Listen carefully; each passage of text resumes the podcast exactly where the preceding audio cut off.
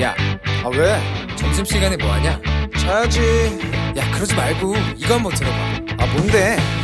지금 당장 라디오를 켜봐 나른한 오후 깨울 시사 토크쇼 모두가 즐길 수 있고 함께하는 시간 유쾌하고도 신나는 시사 토크쇼 오태훈의 시사본부.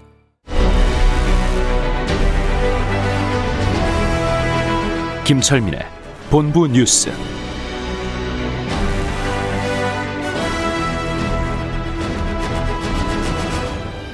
네, KBS 제1라디오 오태훈의 시사본부 2부 시작합니다. 이 시각 중요한 뉴스들 분석해드립니다. 본부 뉴스, 뉴스 핵심을 짚어보죠. KBS 보도본부의 아이언민, 김철민 해설위원과 함께합니다. 어서 오세요. 예, 안녕하세요. 김철민입니다. 오후가 되면 코로나19 상황이 지금 어느 정도인가라고 살펴보곤 그렇죠. 하는데 예. 어제 오후에 봤을 때는 어 300명 밑으로 떨어질 그렇죠. 수도 있겠다라고 생각을 했는데 주말 내내 300명대 중반 유지하고 있었죠. 예 그런데 그런데 갑자기 대전에서 지금 그렇죠. 지금 원래 당초 예상대로라면은 뭐 진단 검사도 휴일엔 좀 줄어들고 이러니까 300명대 초반 정도 나올 수도 있다 이렇게 네. 생각을 하고 있었는데 갑자기 대전의 예, 기독교 관련된 교육시설 IEM 국제학교에서 127명이 집단 감염이 이제 오늘 아침에 확인된 겁니다. 그래서 네. 이제 437명 신규 확진자도 400명대로 훌쩍 올랐었죠. 그래서 음. 그 이제 대전의 그 IEM 국제학교라고 대전 중구에 있는 이제, 이제 중고등학교 과정을 가르치는 국제학교인데 청소년들을 모아서 신앙 교육을 하고 중고등학교 과정 가르치면서 이제 선교사를 양성하는 걸 목표로 예, 한 비인가 학교라면서요? 예, 근데 이제 뭐 국제학교가 이제 비인가라서 이 음. 학력이 뭐 이렇게 인정되고 이러는 건 아니죠. 그런데 어쨌든 이제 그 이제 선교사 양성을 목표로 하다 보니까 아마 이제 그 기독교 어, 어 관련된 이제 믿음이 있으신 분들이 많이 이제 자제들을 보내는 학교였는데 네. 여기에 학생하고 교사 158명이 이제 단- 단체로 기숙 생활을 하는데 이 중에 127명이 지금 어 확진을 파- 판정받아서 양성률이 80%가 넘습니다. 아 그래요. 예. 그래서 이게 원래 지난 12일에 첫 증상자가 나왔었는데 네. 이제 선제적으로 그런 검사를 하고 격리를 하고 뭐 조치를 했어야 되는데 전혀 안 하고 있다가 음. 이 학생들이 주말에는 이제 집으로 귀가하거든요. 네, 네. 그래서 이제 이번 지난 주말에 이제 전남 순천하고 경북 포항으로 귀가한 학생들이 현지에서 화- 확진 판정을 받은 거예요. 아 학교에서 있다가 귀가를 했는데 거기서 확진을 예, 그래서 받았다고요? 이상하다 해서 이 국제학교 애들이니까 학교를 한번 검사해 보자고 이제 진단을 해보니까 거기 158명 중에 이제 127명이 오늘 아침 확진 판정을 받은 거죠. 그래서 12일에 확진 판정 받았다고 하면 벌써 2주가 됐어요. 2주 동안 이제 그 안에서 증폭이 됐던 거죠 감염이. 그래서 이 학교가 지금 지난 4일부터 15일 사이에 네. 대전시 중구 대흥동 IM 선교라는 건물의 3층에서부터 5층까지를 기숙사로 쓰고 있었는데요. 음. 이때 다들 이제 입소를 한 겁니다. 네. 120명이 학생들이 입소해서 각 방마다 이제 방실을 배정을 받아서 작은 방에는 7명, 큰 방에는 20명 가량이 예, 이제 생활을 했다고 그러는데 그 뭐 샤워실, 화장실도 공동 사용했고 네. 기숙 그다음에 뭐 지하 식당에도 공동 사용하는데 자석발 칸막이도 안 돼 있고 이래서 칸막이도 안 돼 있고. 예 그래서 밀집 밀폐 밀접 이 삼밀 조건을 다 갖추고 있어서 이제 2주 동안 감염이 급속도로 확산이 된 걸로 보입니다. 네. 여기서 막아야지 더 예. 넘어가면 안 되는데. 그래서 정세균 총리도 이게 지금 과거 신천지나 아니면 경북 상주 BTJ 열방센터처럼 네. 외부로 또 대규모로 확산되는 일이 발생하지 않도록 초동 대처를 엄격하게 좀 엄중하게 잘해달라 이렇게 당부를 했습니다. 어, 알겠습니다. 네. 어, 지난해 보니까 수도권의 자영업자가 가장 많이 예, 줄었다고요? 이 코로나 19 때문에 이제 자영업자들이 피해가 가장 큰데 그 가운데서도 수도권 지역 자영업자들 폐업이 가장 많았던 걸로 지난 1년 동안 예. 통계청 통계가 오늘 나왔는데 전국의 자영업자 수가 553만 천여 명인데 그 전년보다 이게 7만 5천 명 줄어든 거고요. 음. 그 가운데서 경기도가 4만 5천 명이나 줄어들어서 감소 숫자가 가장 많았고 네. 감소율로 보면 강원도가 4.8%로 가장 높았거든요. 이 강원도는 이게 이제 음식점이나 숙박시설 같은 이런 대면 서비스 업에 종사하는 자영업자들이 많은데 강원도 쪽 관광산업이 타격을 받으면서 비율로는 강원도가 가장 많았고 숫자로는 경기도가 가장 많았고 예, 그렇게 집계가 됐습니다. 네. 고병원성 조류 인플루엔자 확산세 계속되고 있고 이것 예. 때문에 달걀값 또 치킨값까지 들썩인다고요? 그렇죠. 지금 이제 우리가 코로나에만 신경 쓰고 있는 사이에 네. 이 고병원성 조류 인플루엔자 AI 여기에 이제 좀 신경을 등한시하고 있었는데 이게 지금 4개월 가까이 됐거든요. 지난 음. 10월부터. 예, 예. 그래서 지금 전국에서 살처분된 가금류가 2천만 마리가 넘습니다. 지금 전국에 사육하는 가금류가 1억 4천만 마리 정도 되거든요. 음. 그래서 어, 이게 이제 그 산란계가 6,400만 마리, 육계가 7,400만 마리하고 나머지 이제 한 천만 마리 정도가 뭐 오리나 꽁이나 이런 건데 네. 지금 산란계 중에서는 천만 마리 이상이 지금 이 살처분이 됐고 어, 그리고 육계가 700만 마리 이상 살처분이 됐고 이랬거든요. 그래서 지금 계란값이 엄청 올라갔습니다. 그래서 지금 현재 10개들이 특란 기준으로 10개들이가 2,187원인데 이게 음. 1년 전에 비하면 70%, 한 달 전에 비하면 40% 이상 올라간 가격입니다. 많이 올랐네요. 예. 그리고 이제 닭고기 값도 이제 불안해지기 시작해 가지고 현재 킬로그램당 닭고기가 5,859원인데 이것도 한 달 전보다 지금 14% 가까이 지금 뛴 겁니다. 그래서 네. 이렇게 지금 이제 설 앞두고 물가가 들썩거리니까 정부가 미국에서 신선난 60톤을 들여와서 내일부터 이제 시중 유통시키기로 했는데 이게 이제 계란값이 잡힐지 걱정이고 음. 아무튼 이게 계란이건 닭고기건 이제 이 가격은 앞으로 AI가 얼마나 잘 진정이 되는 여기 달려 있기 때문에 그 축산 농가들 외부 차량 통제 잘해주고 축사 안팎 소독하고 장화나 이 옷 소독 소독 이 복- 방역 복장 잘 갈아입고 이런 거 좀 잘 지켜달라고 그렇게 당부를 했습니다. 예, 알겠습니다. 자, 그리고 삼성 이재용 부회장 어, 재산고 포기했네요. 예, 예. 그 이제 지난 18일 서울고법에서 2년 6개월 실형을 받고 어, 파기환송심에서 2년 6개월 실형을 받았죠. 그래서 이걸 재상고를 하는 날짜가 오늘까지거든요. 예, 일주일이었는데 조금 전에 오전에 변호인 측에서 이번 판결을 겸허히 받아들이고 재상고하지 않기로 했다 이렇게 밝혔습니다. 그래서 이제 그럼 이제 검사 측 박영석 특별검사팀이 오늘까지 상고 재상고를 안 하면 음. 이제 2년 6개월 실형이 그대로 확정이 되는 겁니다. 근데 네. 지금 박영수 특별검사팀도 오전에 입장을 밝혔는데 이 부회장 측이 재상고를 안 한다고 해서 우리도 안 하는 건 아니다. 우리는 음. 지금 내부적으로 검토를 하고 있다. 그래서 이 특검팀은 2년 6개월 형량이 너무 가볍다 이렇게 보는 거거든요. 그래서 네.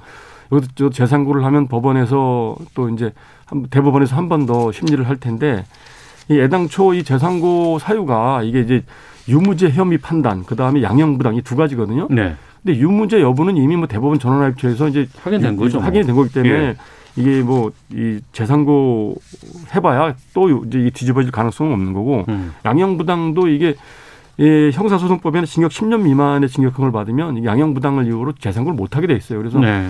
이 재상고를 해봐야 실익이 없기 때문에 아마 기재용 부회장 측에서는 포기를 한 것 같고 음. 박영수 특검팀 쪽에서는 2년 6개월이 뭐 너무 짧다, 너무 형량이 가볍다 이렇게 생각해서 오늘 오후에 아마 재상고를 할 수도 있습니다. 아직 좀 그 결과는 더 지켜봐야 될 것 같습니다. 네. 예. 하나만 더 보죠. 맹견 소유자는 2월 12일까지 책임보험 반드시 가입해야 된다고요? 예, 이제 맹견 보유하고 계신 분들이 계신데 이 현재 맹견이라고 하면 도사견, 로트와일러, 뭐 아메리칸 핏불테리어 같은 다섯 종류 개가 이제 그 동물보호법상 지정이 돼 있는데 네. 현재는 개별적으로 민간보험을 드는 분도 계시고 안 드는 분도 계시거든요. 음. 민간보험이라고 해봐야 그 상해나 뭐이 했을 때그 사망 사고가 나도 500만 원 정도까지밖에 보상이 안 되는데 네. 12일부터 다음 달 10일부터는 이제 맹견 책임 보험에 의무적으로 가입하도록 동물보호법이 개정이 됩니다. 개정된 어. 이 법이 시행이 돼서 예. 이 이제 책- 맹견 책임 보험에 가입을 하면 그 이제 사망 사고가 나거나 뭐 후- 장애를 입는 사고 맹견에 의해서 사고가 나면 그 피해자한테는 8천만 원, 음. 부상을 입을 경우에는 1,500만 원. 그다음에 다른 사람의 반려견이나 이런 것들에 상해를 입을 경우에는 건당 200만 원 이렇게 보상을 하도록 맹견 보험이 이제 이제 도입이 되고 네. 여기에 의무적으로 가입을 해야 됩니다. 가입을 안 하면 1차 위반하면 100만 원, 2차 위반하면 200만 원, 3차 위반하면 300만 원. 음. 보험료도 쌉니다. 이게 월 1,250만 원, 1,250원. 어, 연간 15,000원밖에 안 되기 때문에 네, 맹견을 갖고 계신 견주들은 이거 다 저 맹견 책임 보험에 가입을 하셔야 되겠습니다. 월 1,250원이면은 예, 예. 그러네요. 저렴하네요. 예, 그렇죠. 알겠습니다. KBS 보도본부의 김철민 해설위원과 함께했습니다. 본부 뉴스 마치겠습니다. 고맙습니다. 네, 고맙습니다.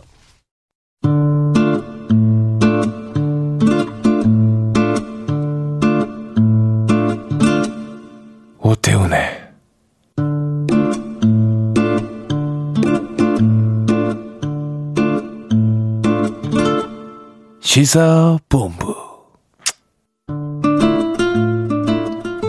네, 1시 10분 향하고 있습니다. 시사본부는 청취자 여러분들의 참여 기다리고 있습니다. 샵 9730으로 의견 보내주시면 됩니다. 짧은 문자 50원, 긴 문자 100원. 어플리케이션 콩은 무료입니다. 팟캐스트와 콩 KBS 홈페이지를 통해서 시사본부 다시 들으실 수 있습니다. 유튜브를 통해서도 만나실 수 있습니다. 일라디오 아니면 시사본부 이렇게 검색하시면 영상으로도 확인하실 수 있습니다. 자, 우리나라 둘러싼 치열한 외교 상황을 명쾌하게 정리하고 분석하는 시간입니다. 외교 전쟁. 외교부 전략기획관 지내신 가톨릭대 국제학부의 마상현 교수 화상으로 만나보도록 하겠습니다. 유튜브를 통해서 듣고 계신 분들은 화상으로 마 교수 모습 보실 수 있습니다. 안녕하십니까? 네, 안녕하세요. 예. 아, 바이든 대통령 참 우여곡절 끝에 미국 대통령으로 취임을 했습니다. 마 교수께서는 이 바이든 대통령의 취임 어떻게 보셨어요? 네, 그 새벽에 그 취임식 행사를 어, 아주 관심을 어, 높이 가지고 이제 계속 봤는데요. 네. 그 취임식에서 이제 가장 중요하게 전달하고자 했던 메시지는 역시 미국의 예, 통합이었습니다. 음. 어, 미국이 지금 굉장히 정치적으로 또 사회 경제적으로 이제 분열이 돼 있다라는 평가들이 많은데 네. 이런 분열된 미국을 치유하고 또 민주주의를 회복하고 어, 하는 것이 이제 자신의 에, 그야말로 영혼을 건 어, 목적이 되겠다. 사, 사, 사 명이 되겠다. 이렇게 이제 얘기를 했고요. 네. 또 이제 작년 초부터 그 민주당의 대통령 후보 경선부터 시작을 해서 대, 대통령 취임까지의 과정을 한 1년여의 그 과정을 쭉 지켜보면 이 바이든 대통령이 글쎄요, 그, 그동안 어떻게 보면은 상당히 중도적인 성격, 성, 형- 성향 때문에 네. 뭐 주목을 좀 덜 받는 측면도 있었고 했는데 어, 어떻게 보면 지금 같이 그 미국이 상당히 분열이 돼 있는 상황에서는 어, 그야말로 이 시대가 요청하는 그런 지도자 지도자가 아니었나 하는 생각도 해보게 됩니다. 뭐 결과론이겠지만요. 예. 어, 앞에서 말씀드린 것 같이 이제 중도적 캐릭터 때문에 그 뭐랄까요 좀 선명치 않다 이런 지적도 많이 있었지만은 음. 그렇기 때문에 또 민주당의 대통령 후보로서 어, 선택이 됐고요. 또 이제 본인이 그뭐 첫 번째 부인 또 이제 자식들을 민, 뭐 먼저 이제 하늘나라로 보내는 뭐 이런 아픈 개인사가 있지 않았, 않았었습니까? 근데 네. 그러한 개인사로 인해서 그 지금 코로나 사태라든지 또 경제적인 그 양극화라든지 뭐 여러 가지 문제로 인해서 고통받고 있는 민주 어, 미국의 시민들에게 상당히 공감할 수 있는 그런 어. 지도자로서 또 다가갈 수 있었다라는 생각도 해봅니다. 예. 또 마, 마지막으로 하나 말씀을 드리자면은 오랜 생활, 오랜 기간 동안 이제 의회에서 그야말로 정치적인 잔표가 굵어온 그 분이기 때문에 네. 지금과 같이 미국이 정치적으로 분열돼 있는 상황 또 지금 뭐 하원이나 상원이나 지금 민주당이 다수를 차지하긴 했지만 굉장히 그, 그 뭐랄까요 그 우위가 굉장히 그 근소하거든요. 네네. 이런 속에서는 이제 공화당과의 그 어떻게 보면 협치가 상당히 중요할 수가 있습니다. 음. 그, 그런데 그러한 그 협치를 이루는 데 있어서 오랜 그 의정 그 활동의 경험 이런 게 또 상당히 에, 중요하게 에, 자산으로서 활용이 될 수 있지 않을까 하는 생각을 해봤습니다. 네. 그 바이든 대통령이 들어 어, 그 백악관 들어가서 해야 될 일이 상당히 많은 반면에 트럼프 대통령은 백악관에서 나오고 나오자마자 지금 상당히 좀 곤혹스러운 상황이기도 합니다만 탄핵은 지금 상원으로 가고 오늘 그 미국 시각으로 이제 25일 월요일에 미 상원으로 넘어간다고 들었어요. 예, 예. 그 하원에서 이제 에, 트럼프 전 대통령에 대한 탄핵 소추안이 이제 오늘자로 이제 미국 시간으로 되겠죠. 네. 오늘자로 상원에 이제 송부가 됩니다. 음. 예, 송부가 되면은요. 어, 지금 그 민주당 그 상원의 민주당 원내대표하고 하원 그러니까 그 공화당 원내대표가 지금 합의를 한 바에 따르면은 네. 이제 하원에서 그 트럼프 탄핵 소추안이 이제 올라오면 상원으로 그것을 2월 2일까지 에, 이제 트럼프에게 의견을 어, 표명할 수 있는 그런 기회를 준다 그럽니다. 어. 그러고 나서 2월 8일까지 어, 심판전의 변론을 이제 다 마치고 네. 그래서 이제 빠르면은 2월 9일부터 어, 상원에서 이제 탄핵 심판에 들어가겠다 이렇게 이제 일정이 합의가 됐다 그럽니다. 음. 자, 새롭게 아, 근데 가능성은 어떻게 보세요? 글쎄 그 아직 좀 불투명 불투명한 것 같습니다. 네. 그 어, 이제 많은 특히 이제 그 민주당 쪽 그 의원들이나 사람들은 그 글쎄요, 저 아무래도 이제 탄핵이 불가피하고 또 음. 어, 가능하다 뭐 이런 주장을 하고 있는데 네.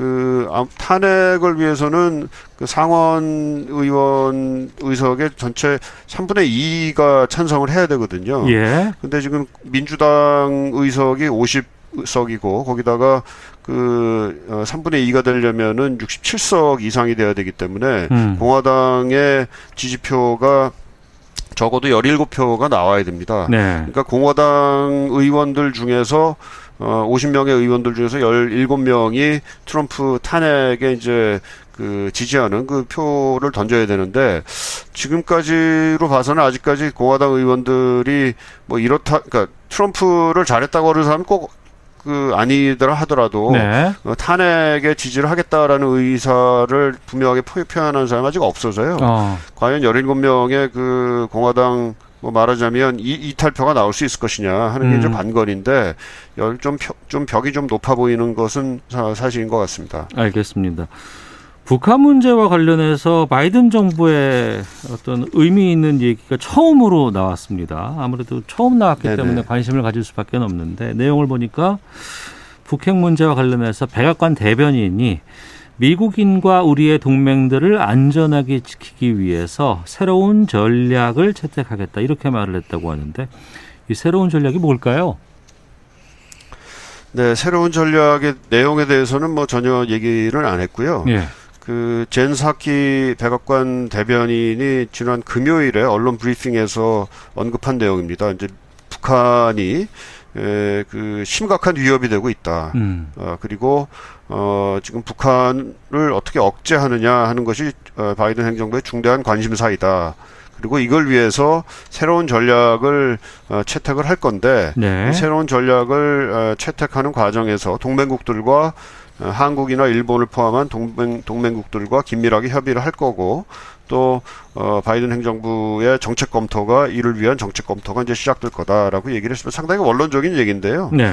어, 글쎄 뭐그 새로운 전략의 내용이 무엇이 될지는 뭐 그 대변인이 밝히지는 않았습니다만 그 동안에 바이든 행정부의 외교안보 팀에 들어간 사람들이 어뭐 이러저러한 기회에 얘기를 했던 것을 이제 종합을 해보면 아무래도 그, 그 트럼프 행정부 때 이제 취해졌던 어, 정상회담부터 하고 그 다음에 이제 실무적인 내용을 채워가는 이런 방식은 어, 지향하려고 할 것으로 보이고요. 예. 어, 이제 그 대신 이제 실무 협상을 통해서 그 어느 정도의 합의를 이루어가면 어, 정상회담의 가능성도 열어두고 있는 이런 방식으로 어, 갈 것이다라는 점이 좀 어, 분명해 보입니다. 네. 그리고 그 젠사키 백악관 대변인이 동맹국들과의 이제 협의를 하겠다라고 이제 얘기를 했는데요. 뭐 이와 관련해서 보게 되면은 뭐 물론 한국, 우리와 뭐 일본 또 더 나아가서는 중국까지 포함하는 상당히 그 다자적인 차원에서의 그 해결 방안을 찾으려고 하지 않을까 하는 전망도 많이 나와 있는 상황입니다. 네.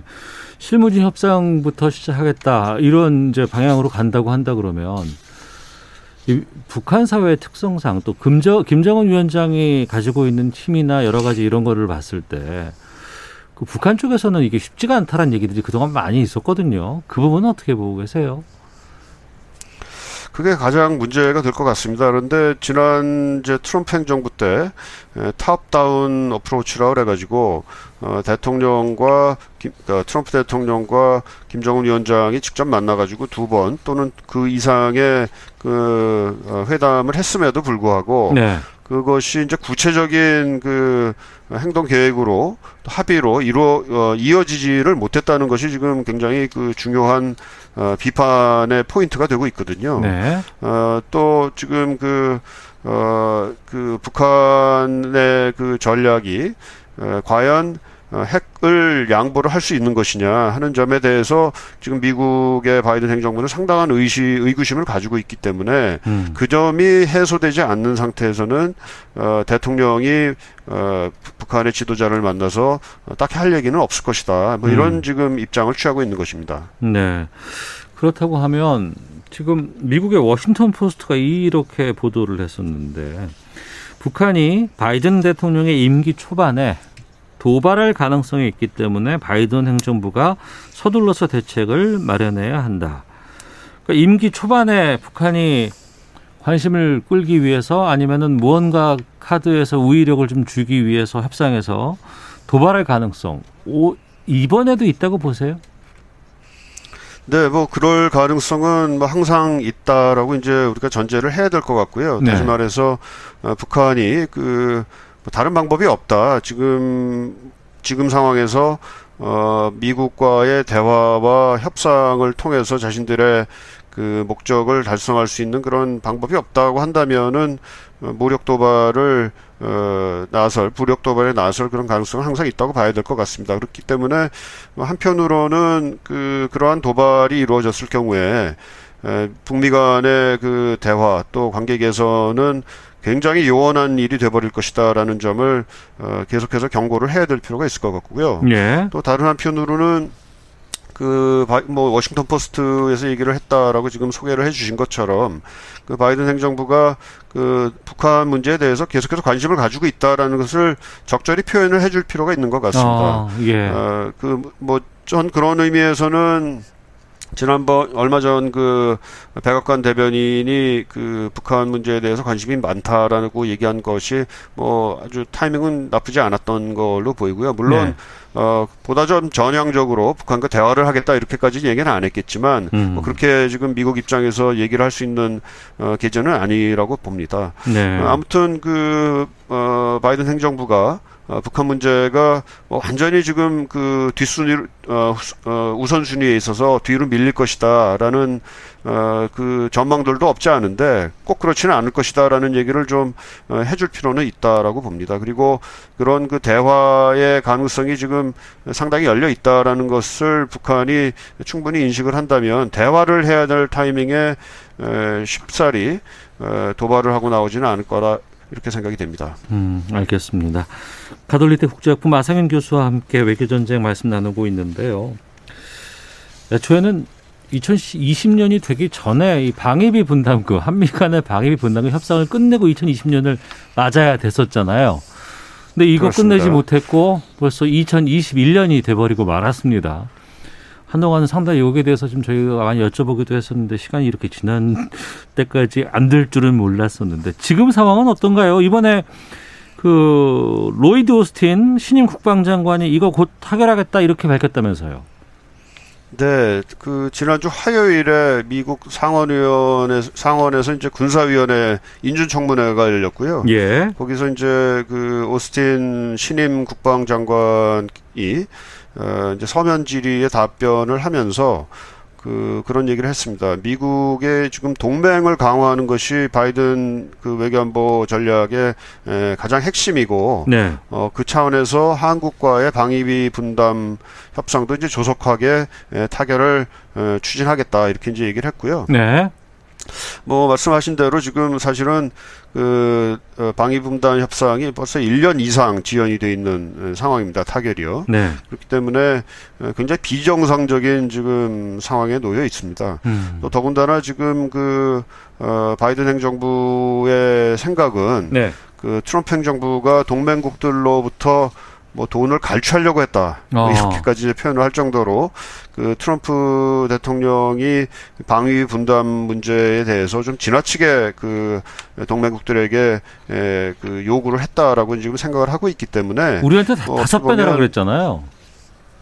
그렇습니다. 예, 예. 그래서 좀 우리 그 정부도 나름대로는 굉장히 성의 표시를 했고 예. 뭐 우리가 그 부담할 수 있는 그야말로 그 최대한을 예, 뭐 최대한 이상을 사실은 어, 제안을 했다고 보는데요. 음. 어 그렇기 때문에 앞으로는 어뭐 이미 우리가 제시를 해놓은 선에서 뒤로 갈 수는 없을 것이고 네, 네. 어 그러한 그 우리의 최선의 그 제안에 대해서 아마 바이든 행정부가 빠르게 그 어, 뭐랄까요 수용을 하고 어, 음. 협상이 에, 빨리 끝날 수 있지 않을까 이렇게 좀 전망을 해봅니다. 네.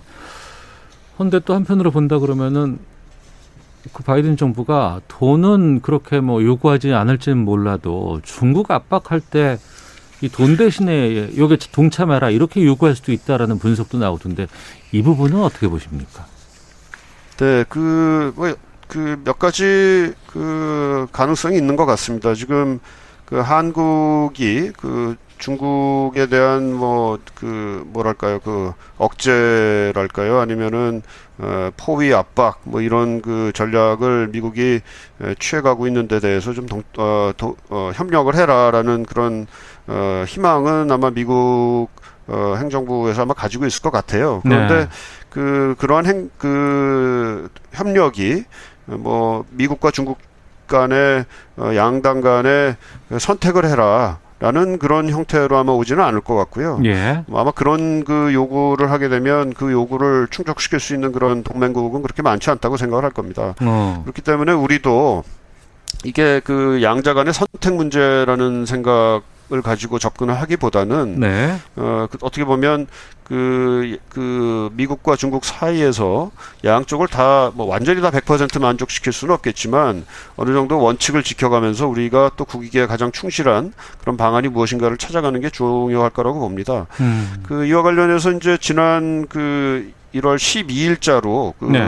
이번에 그 백악관의 인도 태평양 조정관으로 임명된 커트 캠벨 전 국무부 그 동아태 차관보가 다른 분 한 분하고 이제 기고문을 어 Foreign Affairs지에 쓴 게 있습니다. 네. 거기 보게 되면은 그, 어, 쿼드라고 하는 것, 그, 어, 사자 안보 협의회가 될 텐데요. 미국, 인도, 어, 지금, 러, 어, 일본, 호주 이렇게 지금, 어, 네 국가가 지금 참여를 하고 있는데 이것을 확대할 수 있는 방안을 지금 얘기를 하나 했고요. 네. 어, 거기에 이제 한국이 들어가야 되는 것 아닌가 혹시 음. 그런 의미 어, 뭐랄까요 그 의구 어저 어, 우려가 지금 제기가 되고 있는 거고요. 근데 네. 또 다른 한편으로는 네. 어, 미국이 지역 국가에 대해서 어, 미국 미중 사이의 선택을 강요할 수는 없을 것이다. 가- 음. 강요받고 싶지는 않을 것이다. 이런 또 언급도 있습니다. 그 점을 또 같이 한번 우리가 고려를 해야 되지 않을까 생각합니다. 알겠습니다. 외교 전쟁 여기까지 듣도록 하겠습니다. 가톨릭대 국제학부의 마상은 교수와 함께했습니다. 교수님 고맙습니다.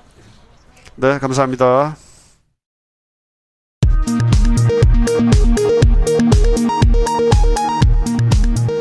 헤드라인 뉴스입니다. 정세균 국무총리가 오는 28일 모교 대화에서 김영범 기획재정부 1차관 등과 함께 손실 보상제 법제화 방안 등을 논의합니다. 학계와 소상공인 연합회 인사들도 참석합니다. 집합금지 업종 임차 소상공인을 위한 천만 원 대출이 오늘 시작됐습니다. 또 방문 돌봄 종사자와 방과후 교사에게 1인당 50만 원을 지원하는 한시 지원금도 오늘부터 신청을 받습니다. 서울의 코로나19 신규 확진자가 2주 넘게 100명대를 이어가고 있습니다. 서울시는 대중교통에 대한 환경검체 검사 결과 코로나19 바이러스가 발견되지 않았다고 밝혔습니다. 손실이 확정되지 않은 라임 사모펀드를 판매한 금융사와 가입자 간의 분쟁 조정 절차가 다음 달 재개됩니다. 추정 손해 기준으로 피해자들에게 우선 배상하는 방식입니다. 직장 내 여성폭력 피해자에 대한 2차 피해 개념을 사건 처리와 회복 과정에서 입는 정신적, 신체적, 경제적 피해로 명확히 하고 이를 예방하기 위한 조치를 구체화한 정부 지침이 처음으로 마련됐습니다. 지금까지 헤드라인 뉴스 정한나였습니다. 이어서 기상청의 윤지수 씨 연결합니다. 네, 미세먼지와 날씨 정보입니다. 지금 공기가 깨끗한 편입니다. 초미세먼지의 경우 서울은 1세제곱미터당 13마이크로그램, 전국적으로도 5에서 15 정도로 전국적으로 좋은 단계를 보이고 있고요. 미세먼지 역시 전국적으로 보통이 아닌 좋은 단계를 보이고 있습니다. 오늘은 이렇게 보통이거나 좋은 단계를 유지할 것으로 보이지만 내일 밤이 되면 국외 미세먼지가 유입되면서 서쪽 지역을 중심으로 농도가 다소 높아질 가능성이 있는 상태입니다. 월요일인 오늘은 고기압 가장자리에 들면서 전반적으로 구름량이 좀 많을 것으로 예상이 되고 내일은 우리나라 북쪽으로 기압거리 지나가고 남해상으로도 저기압이 지나가기 때문에 많은 곳에서 비 소식이 전해질 것으로 예상됩니다. 오늘은 낮 최고 기온 대부분 10도 이상으로 올라 포근함이 예상되고요. 서울과 부산은 13도 안팎까지 오르겠고 세종과 대구 울산은 12도, 대전 14도, 전주와 광주는 15도가 되겠습니다. 이번 주는 날이 갈수록 기온이 차츰차츰 내려가 오는 금요 일 월요일과 토요일 사이 전국적인 강추위가 예고된 상태입니다. 지금 서울 기온은 11.5도, 습도는 52%입니다. 지금까지 미세먼지와 날씨 정보였습니다. 다음은 이 시각 교통 상황 알아보겠습니다. KBS 교통정보센터의 김한나 씨입니다. 네, 현재 고속도로는 교통량으로 인한 불편은 크지 않습니다. 다만 오후 들어서 곳곳에서 사고가 발생하고 있는데요. 지금 광주 대구 고속도로는 대구 방면으로 논공 휴게소 부근에서 승용차 관련 사고가 발생하면서 3차로와 갓길이 막혀 있습니다. 또 수도권 제일순환 고속도로는 일산에서 구리 쪽 호원나들목을 지나서 4차로가 사고 때문에 막혀 있어 주의하셔야겠습니다. 중부 내륙 고속도로 양평 쪽은 충주 부근에서 작업 여파가 점점 더 커지고 있는데요. 1차로 에서 긴급 노면 보수 작업을 하면서 충주 부근 7km 구간 막히고 있고요. 호남 고속도로 지선 논산 쪽으로는 양촌 하이패스 나들목 부근 3km 정체인데요. 역시 작업 때문입니다. 중앙 고속도로 춘천 방면은 칠곡 부근 2차로에서 방음벽 설치 작업을 하고 있습니다. 부근으로 1km 지나기 어렵고요. 서울 시내에서는 내부 순환도로 성산 방면으로 정릉 램프 부근 3차로에 화물차가 고장으로 서 있어서 일대 지나기 어려운 상황입니다. KBS 교통정보센터였습니다.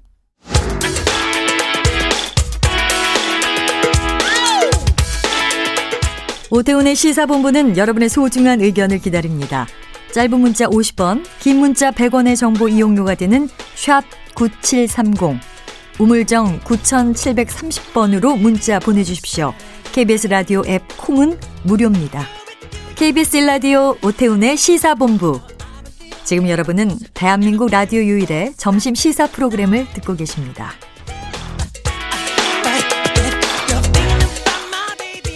네, 1시 31분 지나고 있습니다. 주말 동안의 이슈를 정리하고 이번 주 눈여겨볼 소식들 살펴보는 시간입니다. 시사 구말리 문화일보의 이현종 논설위원 나오셨습니다. 안녕하십니까? 네, 안녕하세요. 예.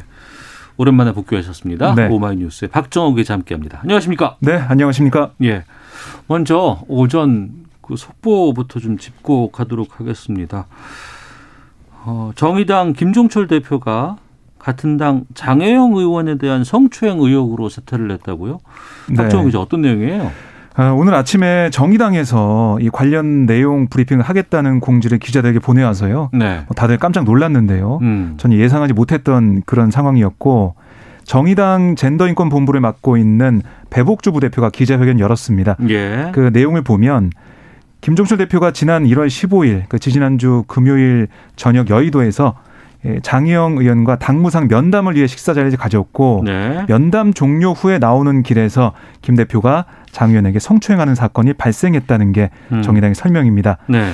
아, 피해자인 장영 의원 고심 끝에 아, 1월 18일 젠더인권 본부장이 배복주 부대표에게 이 사건을 직접 알렸고 어. 이후 수차례 걸친 피해자 가해자의 면담을 통한 조사가 이루어졌었고요. 네. 그 결과 다툼의 여지가 없는 명백한 성추행 사건이다 음. 이렇게 판단을 한 거고 예. 가해자인 김종철 대표 또한 모든 사실을 인정했다 아, 이게 배 부대표의 설명이었습니다. 음. 이현정 논설위원님. 네.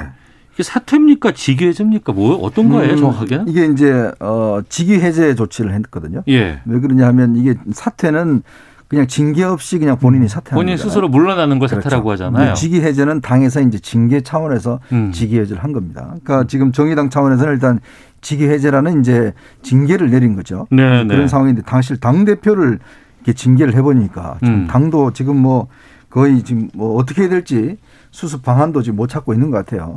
그 일각에서는 지금 아예 뭐 당을 해체라는 이야기까지 사실은 정의당이 이제 심상정 노회찬 체제 이후에 네. 뭔가 새로운 이제 방향을 찾아야 된다는 그런 어떤 그 절박성 때문에 변화를 많이 깨워왔던 게 사실 김종철 아니겠습니까? 대표가 들어서서 예, 뭐 예. 이 참 민주당과의 차별성도 부각을 했고 음. 또 보폭도 상당히 넓혀왔습니다.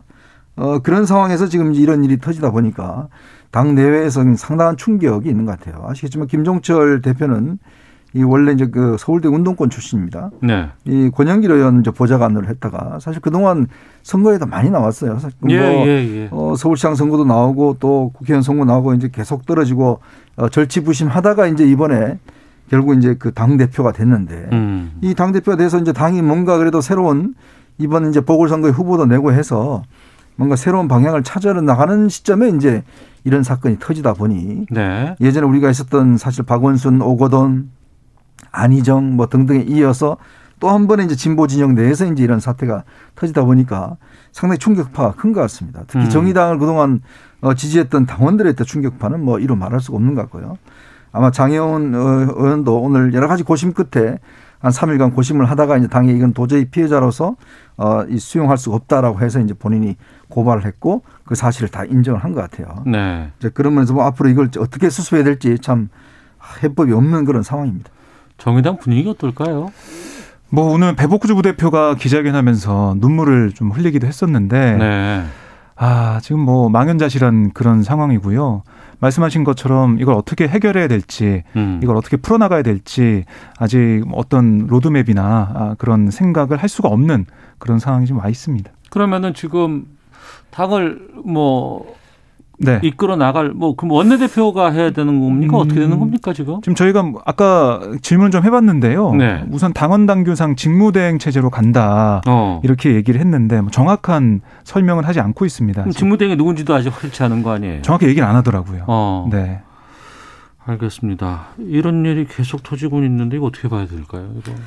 그러니까 이게 참 그동안 어 아무래도 이제 어 권력층 내부에 뭐 정당 내부 정치권에 이런 성비위 사건 때문에 많은 질타가 있어 왔지 않습니까? 예. 이제 그럼에도 불구하고 여전히 이게 해결되지 않는 문제점으로 남아 있는 것 같아요.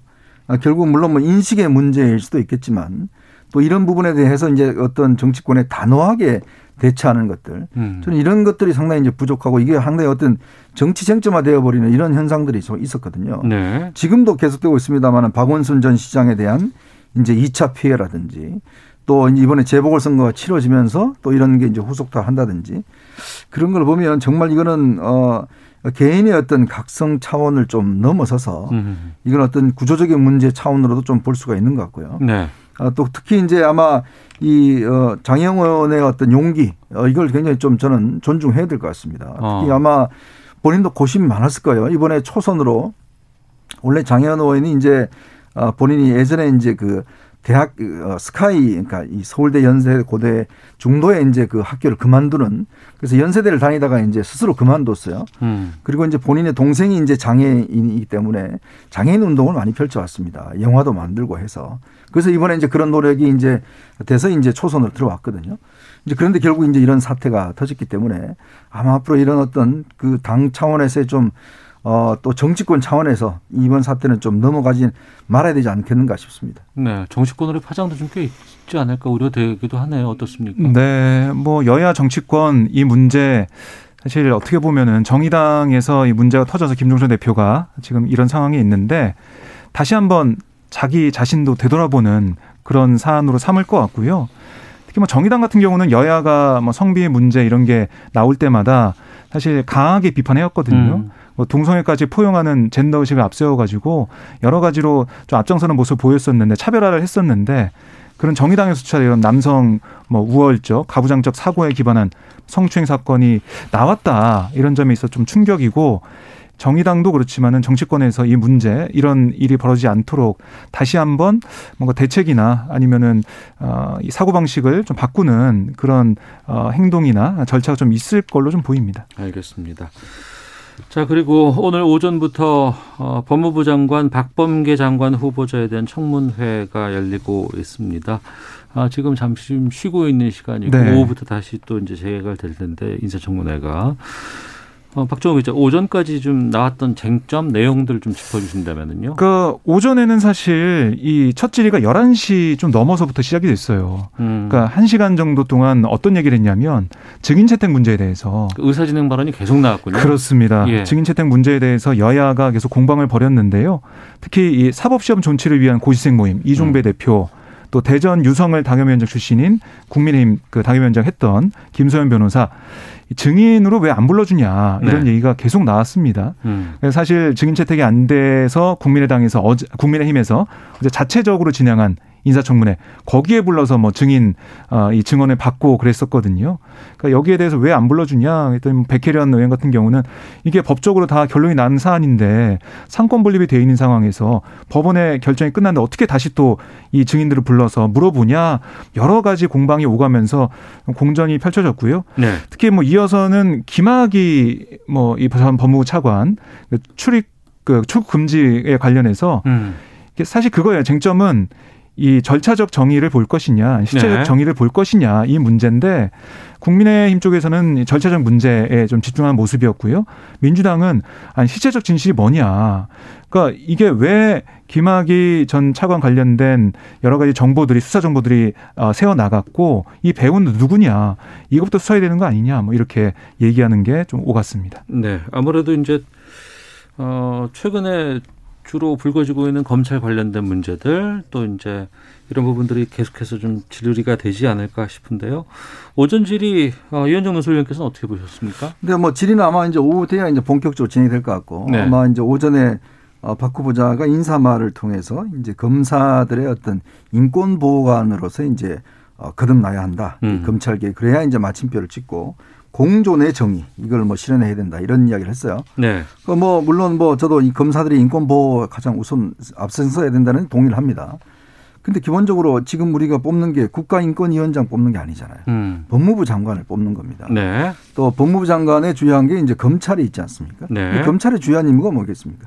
결국 이제 거학 척결이거든요. 음. 그러니까 우리 사회에 있는 어떤 부정부패, 특히 이제 권력과 어떤 금권을 가진 이제 그 거학들을 척결하는 역할들을 사실 검찰이 중요하게 해야 되는데 예. 그렇다면 검찰이 어떤 면에서 보면 물론 인권보호도 중요하지만 또 검찰의 주 업무는 결국은 사회 정의 실현입니다. 그러니까 그런 법적 정의 실현이고 음. 이제 그러한 것들 대신에 지난번 추미애 장관이 왜 자꾸 이제 검찰로 하여금 뭔가 인권보호 이런 문제를 하는데 물론 이게 인권보호가 절차 당연히 중요하죠. 그렇지만 한편으로 보면 왜 가장 중요한 검찰의 본연적 임무인 수사의 어떤 그 명백한 어떤 수사를 잘하는 것들 네. 또 그리고 이 수사에서 살아있는 권력에 대한 수사를 하는 것들 그러니까 이런 부분에 대해서는 일체의 강조점이 없어요. 음. 글쎄요, 과연 우리나라 검찰 2,200명이 인권 보호만을 있는 게 아니지, 아니지 않습니까? 네. 이제 그렇다면 어떤 면에서 보면 지금 현 정부가 갖고 있는 검찰 개혁에 대한 시각 자체가 검찰은 뭔가 수사를 어, 보다는 오히려 이런 절차나 인권 보호를 위해서 앞장서야 되는 것처럼 음. 그렇게 강조되는 점이 조금 저는 어, 유감스러웠습니다. 네. 어, 검찰 개혁과 관련해서 글쎄요. 추미애 장관처럼 할 것인지 네. 아니면 추미애 장관과는 다르게 할 것인지 여기에 대한 이제 음. 관심들이 좀 있을 것 같은데 어떻게 보세요? 제가 볼 때는 뭐 문재인 대통령이 신년 기자회견에서 밝힌 내용을 쭉 보면 사실 이른바 뭐 추용 갈등 여기서 좀 벗어나는 그런 모습, 네. 뭐 다르게 검찰 개혁을 추진하겠다는 모습을 좀 느꼈거든요. 음. 그 연장선상에서 박범계 이 장관 후보자도 네. 좀더 부드럽게, 음. 그러니까 이 추미애 장관 때보다는 좀 더 부드럽고 어, 검찰과 협조를 통해서 검찰 개혁을 할 것 같아요. 네. 서면 답변이나 이런 걸 좀 읽어봐도 불필요한 갈등이나 불협화음 없는 안정적인 협조 관계를 위해 노력하겠다 음. 뭐 이런 내용도 있었거든요. 예. 물론 오후에 어떻게 현장에서 답변할지 모르겠지만은 추미애 장관과 윤 총장 간의 갈등으로 인해서 아, 민주당 입장 또 정, 정부 입장에서는 아, 많은 국민들한테 좀 비판을 받았기 때문에 음. 그걸 좀 피하는 그걸 좀 넘어서는 그런 약간 좀 부드럽고 어, 협력하는 불협화음 없는 검찰 개혁에 대한 얘기를 할 것 같습니다. 네.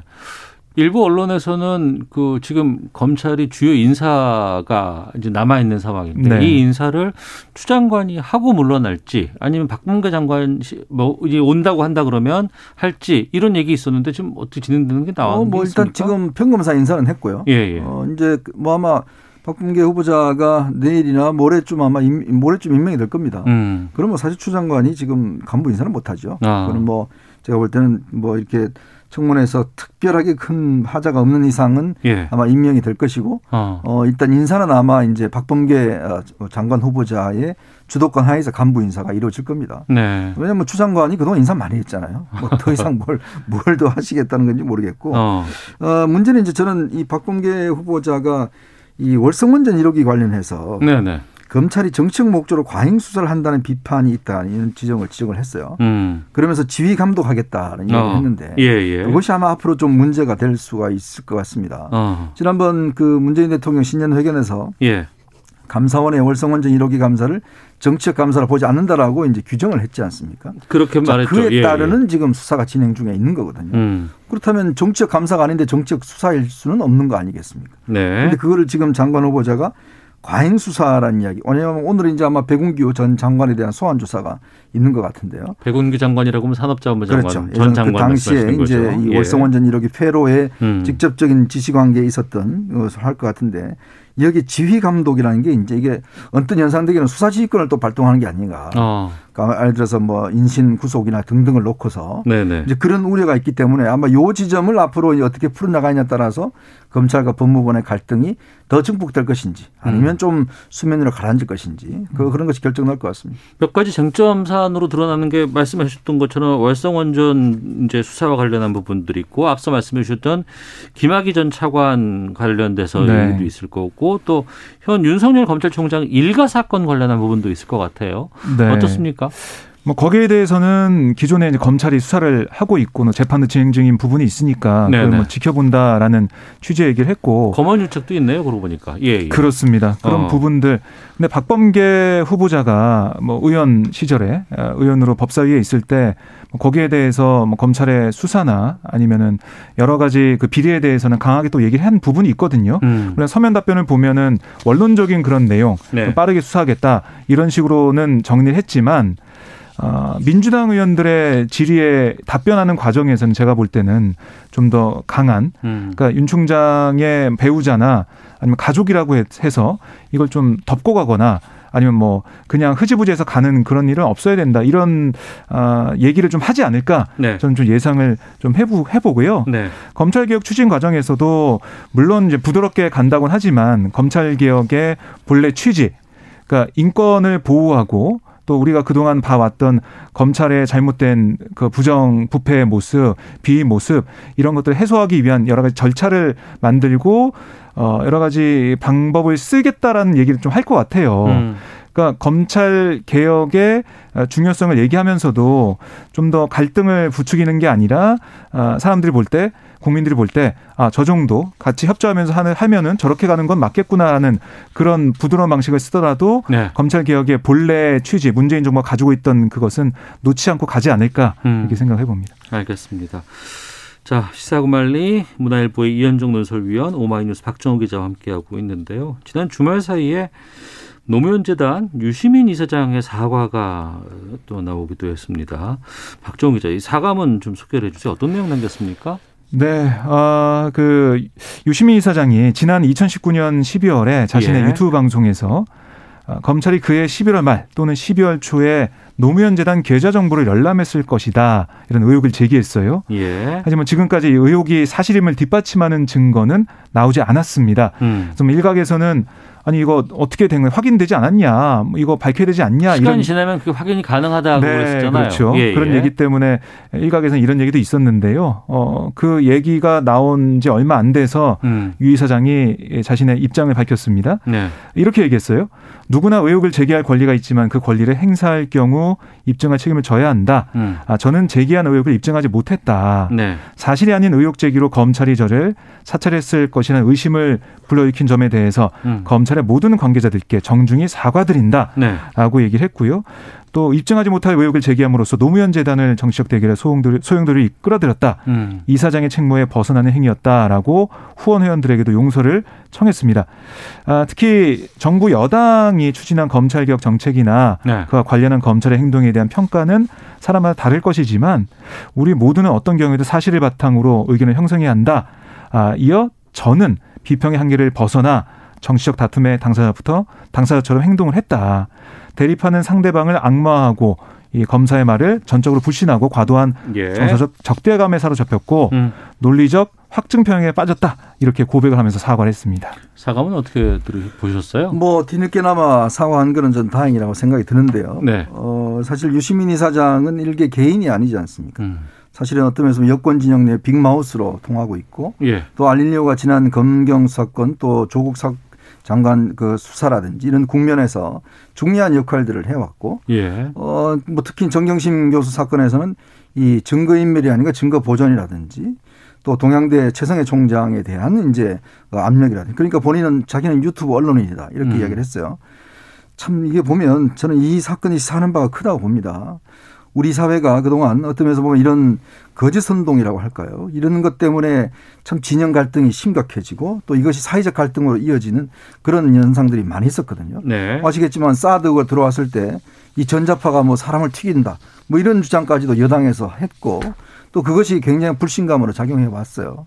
그런 의미에서 볼 때 이제 이 유시민 이사장 이야기는 거의 사실처럼 이제 인식이 돼 왔고 음. 이게 사실은 문제가 뭐냐면 이 발언보다 사실 지난해 7월 달에 이야기했던 한동훈 검사장이 검찰의 수사 심의에 참여하는 날 아침에 방송에 출연해서 아, 한동훈 검사장의 반부패부가 이걸 한 것 같다라는 듯이 이야기를 했습니다. 음. 이제 이게 한동훈 검사가 직접적인 사실은 영향을 미친 거거든요. 네. 이제 그러면서 볼 때 지금 아마 사과한 거는 검찰 수사를 대비하는 측면도 있는 것 같고 있지만 또 그동안 본인이 많은 이야기를 해왔는데 저는 좀 더 책임 있는 행동을 해왔으면 좋겠다. 음. 왜냐하면 본인이 낄 개인이 아니라 노무현 재단 이사장이지 않습니까?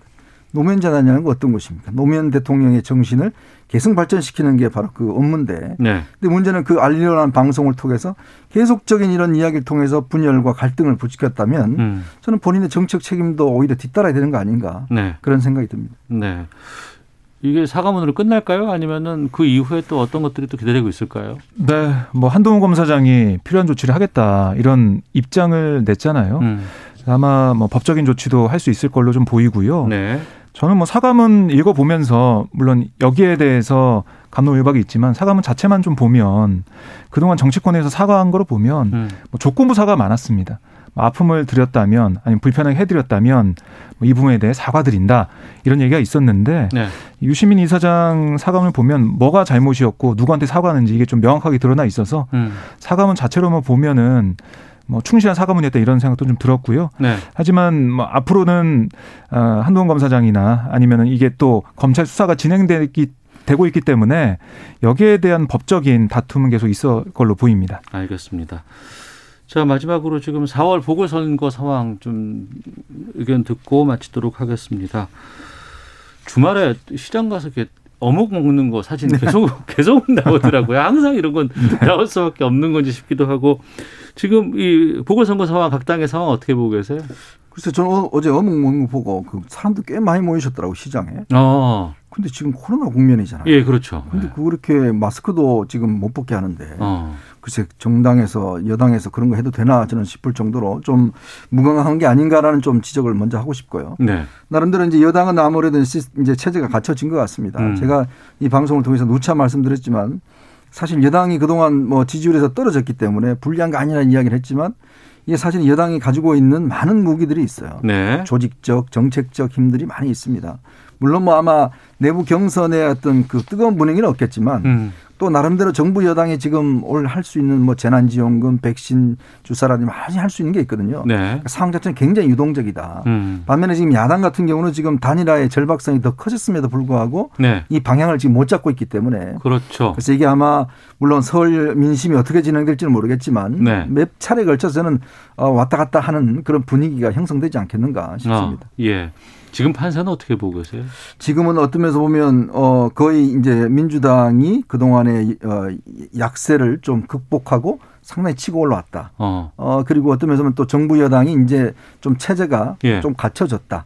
그리고 이제 막 정책들 내놓잖아요. 뭐 돈 주겠다, 4차 재난지원금, 백신 주사 또 예정돼 있죠. 예, 그런 면에서 본다면 어떤 면에서 보면 지금 민주당이 상당히 어떤 그 좀 승기를 서서히 회복해 가는 거 아닌가. 어, 저는 뭐 냉정하게 그렇게 보고 있습니다. 부산도요. 부산도 상당히 그런 그런 가능성이 큰 걸로 보입니다. 박정호 기자는. 예, 민주당 의원들 좀 통화를 해보면은 뭐 그동안 좀 힘들었는데 이제 회복된다 이런 얘기를 공통적으로 하더라고요. 아, 실제로 분위기가 그렇다고 얘기를 하는군요. 네, 조금씩 회복되고 있다라고 음. 더 좋아질 거다라고 얘기를 하고 있고 어, 특히 안철수 대표가 이제 출마를 했지 않습니까? 네. 그러니까 단일화 여러 가지 오가는 그 내용을 좀 들어보면서 아 안철수 대표가 우리 당에 와서 있을 때도 그랬고 음. 뭐 문재인 에, 대표와 2012년도에 단일화할 때도 그랬고 그게 안철수 대표가 어떻게 단일화를 추진하는지 이걸 좀 어, 본다면 느껴본 사람 당해본 사람은 이게 쉽지 않을 거라는 생각을 한다는 거예요. 네. 민주당 쪽 인사들 그런 얘기를 좀 하던데 음. 야권 단일화도 쉽지 않을 거다. 네. 거기서 오히려 야권의 분위기는 지금은 좋지만은 어. 이 자체가 좀 앞으로 보면은 어 그렇게 좋게만 흘러가지 않을 거다 예, 이렇게 예. 얘기를 해서 어. 민주당에서는 그래도 아직은 좀 낙관적인 그런 분위기가 좀 남아 있다는 생각을 했습니다. 예. 민주당이건 국민의힘이건 간에 안철수 대표와 이렇게 중간에 만나거나 아니면 협상하는 분들은 다들 힘들어 하신다는 거를 공통적으로 말씀하시는 것 같아요. 그러니까 이게 어떤 면에서 보면 좀 어, 이 축구 플레이어들도 규칙적으로 플레이하는 분들이 있고 예, 예. 변칙 불규칙적으로 플레이. 변칙 뭐, 예. 플레이가 있어요. 예, 예. 그러니까 이제 그거를 예상할 수가 없다 보니까 음. 사실상 저도 뭐 이게 합상한 분들 굉장히 어려움을 많이 겪는다는 생각이 들어요. 네. 왜냐하면 안철수 대표가 정치를 또 오래 하신 분이 아니기 때문에 어. 정치의 논법 이런 것들을 이제 어떤 면에서 좀 무시하는 경향이 있습니다. 아, 예, 예. 실제로 아마 앞으로 정통파가 아니다 이렇게 이해할 수 있는 거겠죠, 또. 어. 아마 어려움을 많이 겪을 겁니다. 예. 단일화 어떻게 보고 계세요? 아, 글쎄요. 쉽지 않을 것 같고요. 음. 뭐 오늘도 안철수 대표가 1대1 단일화는 네. 뭐 효과가 없을 것이다. 이런 취지의 또 얘기를 하던데 어. 결국에는 국민의 힘에서 어, 뭔가 안철수 대표를 껴안고 같이 경선하지 않는 이상 음. 저는 3자 대결로도 갈 수 있다는 생각을 합니다. 아, 3자까지도 갈 가능성이 3자까지도 높다. 갈 가능성이 있다. 예. 아, 결국에는. 어. 그래서 그렇게 된다면 민주당 쪽에서 좀 유리한 상황이 되기 때문에 음. 어떻게든 국민의 힘이 참 어려운 상황에 전 있다는 생각이 드네요. 예. 알겠습니다. 자, 시사구말리 여기까지 하도록 하겠습니다. 아, 문화일보의 이현정 논설 위한 오마이뉴스 박정호 기자 두 분과 함께했습니다. 두 분 오늘 말씀 고맙습니다. 네, 고맙습니다. 예. 오태훈의 시사본부 여기서 인사를 드리겠습니다. 내일 오후 12시 20분에 다시 찾아오도록 하겠습니다. 내일 뵙겠습니다. 안녕히 계십시오.